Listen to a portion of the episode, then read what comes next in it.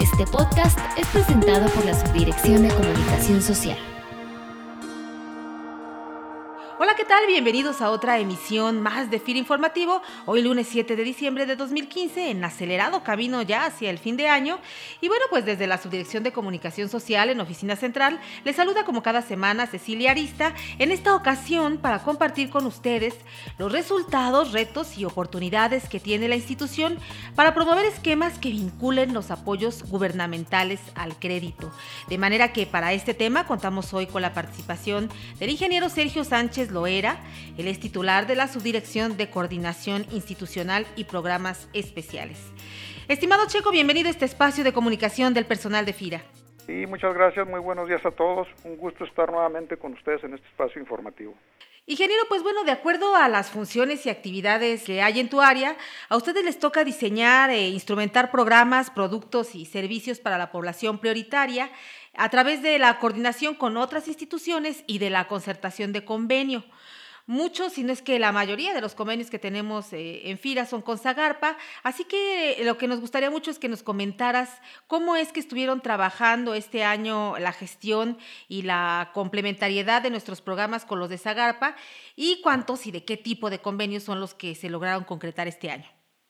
Eh, desde el año 2008 a la fecha, FIRA ha propiciado el acercamiento con SAGARPA y otras instituciones como la CONAFOR y CONAGUA a fin de buscar la complementariedad de recursos y programas de ambas instituciones, todo en beneficio de productores y empresas del sector agroalimentario y rural. Cabe señalar que para 2015 se suscribieron 10 convenios de colaboración con recursos por 1.850 millones a fin de impulsar la viabilidad e impacto de proyectos productivos con diversos incentivos SAGARPA ligados al crédito principalmente garantías, reducción de costo del financiamiento en tasa de interés y prima de garantía, coberturas de precio, así como apoyos directos a proyectos de infraestructura en tecnificación del riego, repoblamiento del hato, infraestructura y equipo ganadero, cultivos estratégicos o prioritarios en el sur-sureste, agroindustrialización de productos primarios, proyectos de bioenergía y de eficiencia energética. Destacan los apoyos para fomento ganadero, mediante los cuales se apoya proyectos de adquisición de vientres de bovino de carne, infraestructura para producción primaria y manejo de postproducción, praderas, biodigestores para el manejo de excretas y su aprovechamiento en la generación de energía eléctrica. Igualmente destacan los apoyos para tecnificación del riego en una superficie de 16.000 hectáreas mediante sistemas de riego presurizados con los cuales se logran eficiencias hasta el 95% en el uso del agua, recurso que como todos ustedes conocen es crítico en muchas regiones agrícolas del país, dada la competencia entre los usos agrícola con el urbano e industrial. ¿Qué resultados operativos arrojó esta coordinación interinstitucional eh, con respecto a la colocación eh, de los recursos de la institución? Los recursos de los convenios de colaboración en 2015 le permiten a la institución aplicar incentivos a ARCAP, como comentábamos, por 1.850 millones y detonar créditos refaccionarios por 1.635 millones para beneficiar a cerca de 9.900 productores, además de 42 mil millones de créditos que están contando con apoyo de garantía o a la tasa de interés. Para un año que se vislumbra particularmente difícil por los ajustes presupuestales a nivel federal y específicamente pues en los programas que opera Zagarpa, ¿cuál sería el plan de trabajo que pudiera implementarse para el próximo año en el área?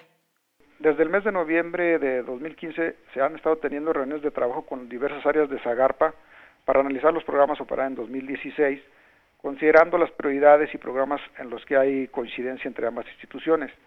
La intención es ampliar la colaboración tanto en los programas que hemos estado llevando en este año, como nuevos componentes de apoyo que sabemos que ellos traen, como por ejemplo agricultura protegida o invernaderos, agroclusters, innovación y transferencia de tecnología, entre otros. Sobre todo por las ventajas de operar los incentivos de Zagarpa a través de FIRA, que claramente hay ventajas como la multiplicación del recurso público al complementarse con crédito, una asignación eficiente al otorgarse a proyectos viables y evaluados por intermediarios financieros privados, así como el acompañamiento técnico y otros servicios que otorga la institución.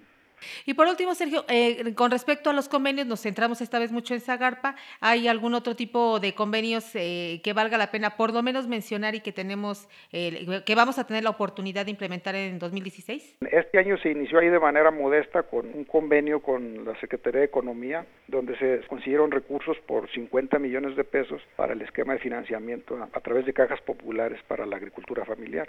Y pues la idea es ampliarle también con Secretaría de Economía algunos otros programas para la pequeña y mediana empresa. Bueno, pues agradecemos al ingeniero Sergio Sánchez Loera, titular de la Subdirección de Coordinación Institucional y Programas Especiales de la institución, por participar con nosotros en el podcast de esta semana. Sergio, muchas gracias por compartir con todos los resultados y retos de esta coordinación interinstitucional que lleva a cabo FIRA con otras instancias dirigidas igualmente a la población que atendemos. A ustedes por invitarnos y con gusto apoyamos a las oficinas foráneas en la operación de estos programas. Para más información, acérquese a cualquiera de nuestras oficinas FIRA en la República Mexicana a través de nuestro portal de Internet. La Subdirección de Comunicación Social presentó